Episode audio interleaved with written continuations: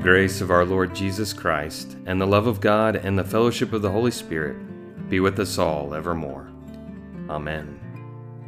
Welcome to our podcast, To Be a Christian, the Anglican Catechism in a Year, where we are learning what it means to be a Christian and the essentials for our Christian faith and lives. Each day we are reading one catechism question, the appointed scripture lessons, and concluding with a relevant collect from the Book of Common Prayer. If you would like to buy or download To Be a Christian, the official catechism of the Anglican Church in North America, head to anglicanchurch.net/catechism. As always, we encourage you to reflect on the catechism question and answer as we hear from the Holy Scripture readings and search for points of insight, deeper truth, and meaning for our lives.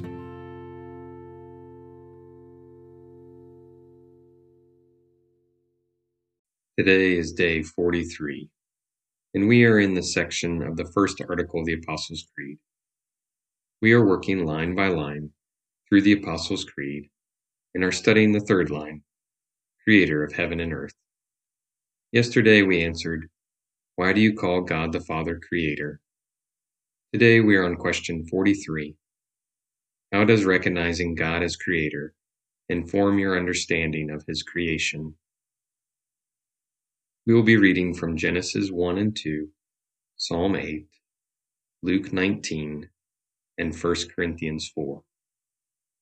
Our concluding prayer is prayer 22, for stewardship of creation. Question 43.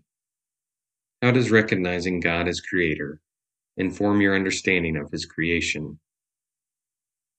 I acknowledge that God created for His own glory everything that exists.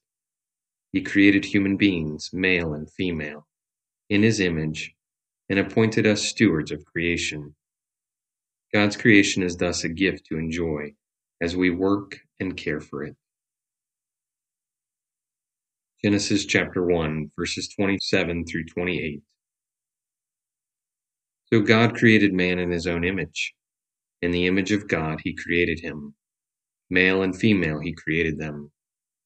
And God blessed them, and God said to them, be fruitful and multiply, and fill the earth and subdue it, and have dominion over the fish of the sea, and over the birds of the air, and over every living thing that moves on the earth. Genesis chapter 2, verse 15. The Lord God took the man and put him in the Garden of Eden to work it and keep it. Psalm chapter 8, verses 5 through 8. You made him little lower than the angels, to crown him with glory and honor. You made him to have dominion over the works of your hands, and you have put all things in subjection under his feet, all sheep and oxen, even the beasts of the field, the birds of the air, and the fish of the sea, and whatsoever walks through the paths of the seas. Luke chapter 19, verses 11 through 27. As they heard these things, He proceeded to tell a parable, because He was near to Jerusalem, and because they supposed that the kingdom of God was to appear immediately. He said, therefore, a nobleman went into a far country to receive for himself a kingdom and then return. Calling 10 of his servants, He gave them 10 minas, and said to them, engage in business until I come. But his citizens hated him, and sent a delegation after him, saying, we do not want this man to reign over us. When he returned, having received the kingdom, he ordered these servants to whom he had given the money to be called to him, that he might know what they had gained by doing business. The first came before him, saying, Lord, your mina has made 10 minas more. And he said to him, well done, good servant, because you have been faithful in a little, you shall have authority over 10 cities. And the second came, saying, Lord, your mina has made 5 minas. And he said to him, and you are to be over 5 cities. And then another came, saying, Lord, here is your mina, which I kept laid away in a handkerchief, for I was afraid of you, because you are a severe man. You take what you did not deposit, and reap what you did not sow. He said to him, I will condemn you with your own words, you wicked servant. You knew that I was a severe man, taking what I did not deposit and reaping what I did not sow. Why then did you not put my money in the bank? And at my coming I might have collected it with interest. And he said to those who stood by, Take the mina from him, and give it to the one who has the 10 minas. And they said to him, Lord, he has 10 minas. I tell you that to everyone who has, more will be given. But from the one who has not, even what he has will be taken away. But as for these enemies of mine, who did not want me to reign over them, bring them here and slaughter them before me. 1 Corinthians chapter 4, verses 1 and 2. This is how one should regard us, as servants of Christ and stewards of the mysteries of God. Moreover, it is required of stewards that they be found faithful.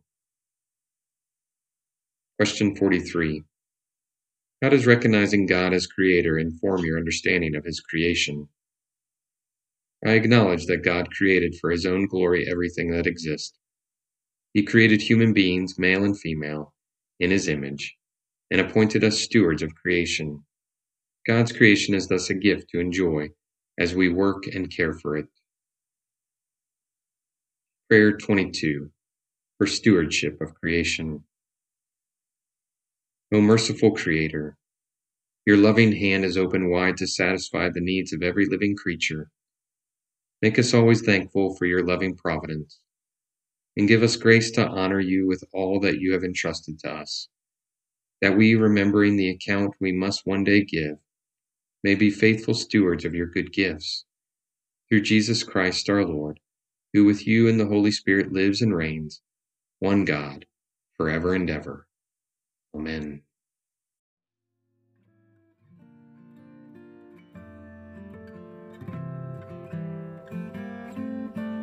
Let us bless the Lord. Thanks be to God. May the God of hope fill you with all joy and peace and believing, so that by the power of the Holy Spirit you may abound in hope. Amen.